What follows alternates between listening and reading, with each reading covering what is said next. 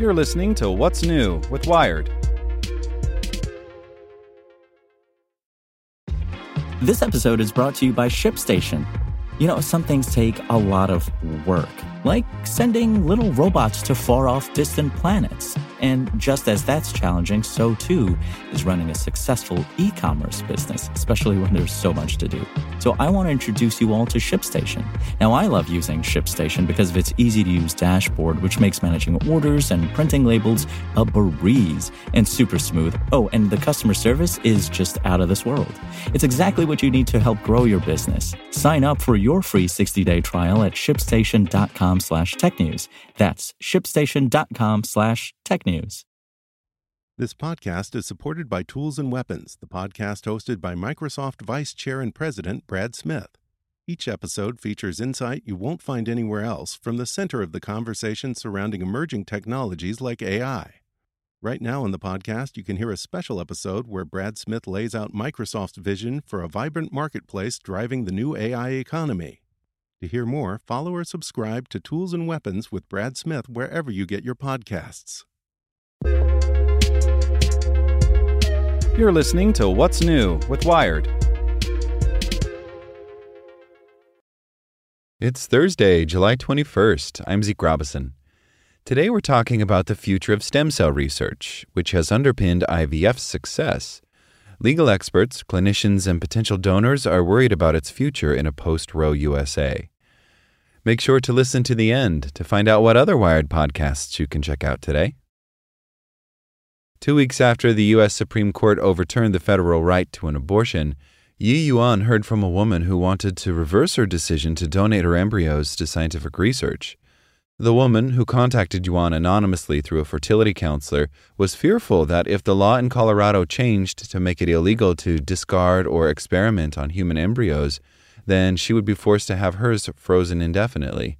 In a year, or five years, might a law change to stop her from having the final say over what happened to them? In states where human embryonic research is legal, people undergoing IVF are often given the choice to donate any excess fertilized embryos to scientific research.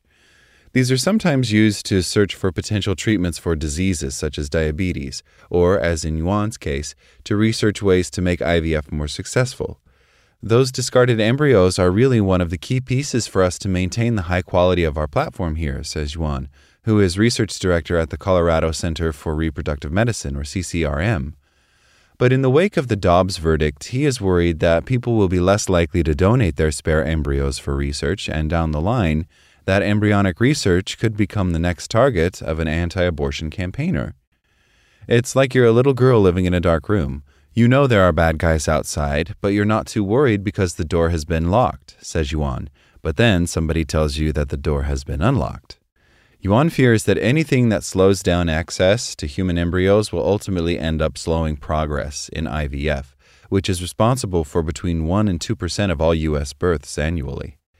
The majority opinion written by Justice Samuel Alito doesn't single out IVF or human embryonic research, but his choice of words to describe abortion could be seen as also being applicable to embryos outside the body, says Glenn Cohen, a bioethicist and professor of law at Harvard Law School. The right to an abortion is distinct from other rights, Alito notes in the opinion, because it destroys potential life and the life of an unborn human being. The same thing that he uses to distinguish abortion seems to me completely applicable to distinguishing embryos, says Cohen. To me, it makes very, very clear after Dobbs that any state that wants to prohibit the destruction of embryos as part of research is free to do so. The wording that legislators use to describe the beginning of human life is also important. In at least nine states, trigger laws, pieces of legislation designed to restrict abortion quickly after the fall of Roe, include language that implies an egg cell becomes an unborn child or unborn human being at the precise moment of fertilization. In other words, according to these definitions, every single human embryo, including donated embryos that might be used in scientific research, is an unborn child. Although most of these trigger laws apply specifically to pregnancy and so do not regulate embryos outside of the human body, the idea that life begins at the very moment of fertilization could be used to target embryonic research, says Cohen. If you have that view, it's not clear to me why you would exempt the destruction of embryos if you prohibit abortion. To me, that wrong is the same. A typical cycle of IVF might collect 10 or more eggs, which are then fertilized outside of the body to create viable embryos. Since only one or two are usually implanted into the uterus at a time, IVF often results in leftover embryos that people can choose to freeze, discard, donate to another person or couple, or donate to research. In at least one state, Utah, it is not clear whether the trigger law distinguishes between abortion and the discarding of embryos through IVF. One could argue that discarding an embryo or donating an embryo for research is an intentional or attempted killing of a live unborn child and constitutes an abortion under the Utah trigger law, wrote the authors of a report from the American Society for Reproductive Medicine. Research on human embryos has always been contentious in the United States. Federal funding for such research has been blocked since 1995 when two Republican legislators introduced an amendment to an appropriations bill preventing any money from the National Institutes of Health going towards research where human embryos are destroyed. Although some states, including California, Michigan, and New York, have passed laws explicitly allowing research on human embryos and embryonic stem cells, at least 11 other states have banned or effectively banned the research. In states where human embryo research is legal, the embryos are discarded before they reach 14 days of development, a rule that is observed in most places that allow embryo research. Yuan at CCRM says that donated embryos are extremely important for improving knowledge of IVF. They are used to train junior embryologists in taking small genetic samples from embryos so they can be tested for certain diseases. Yuan is also using donated embryos to find ways to improve the culture medium that embryos are grown in outside of the body, the aim of this research being to raise the chances of embryos implanting within the uterus.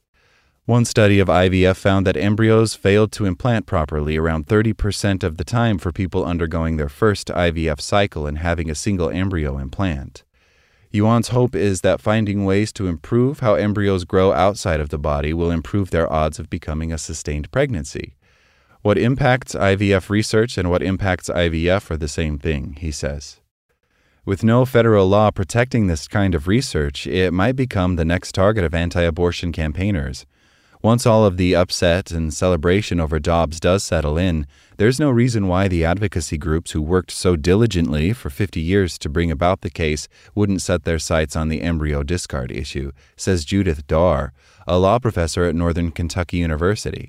Like Glenn Cohen, Daar agrees that the language of the Alito opinion could be used to target discarded embryos as well as abortions. And any movement against human embryonic research may end up also targeting IVF, as it also involves discarding excess healthy embryos. Louisiana shows how this might play out.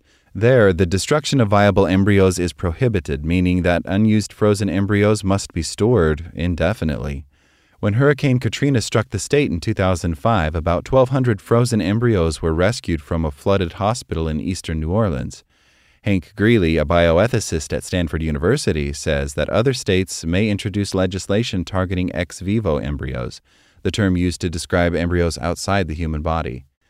Ex vivo embryos for direct reproduction are probably going to be politically safe, but ex vivo embryos for research I think are going to be more vulnerable, probably to state legislation, maybe to increased federal legislation, says Greely. However, one factor that might make such legislation less likely is that IVF and associated research hasn't been a core focus of the pro life movement. Most of the pro life movement cares about babies or fetuses that look like babies, Greely says. An embryo used in embryonic research is usually discarded within 14 days of fertilization, while it is still a ball of cells and before it has started the earliest stages of developing a brain, spinal cord, and heart.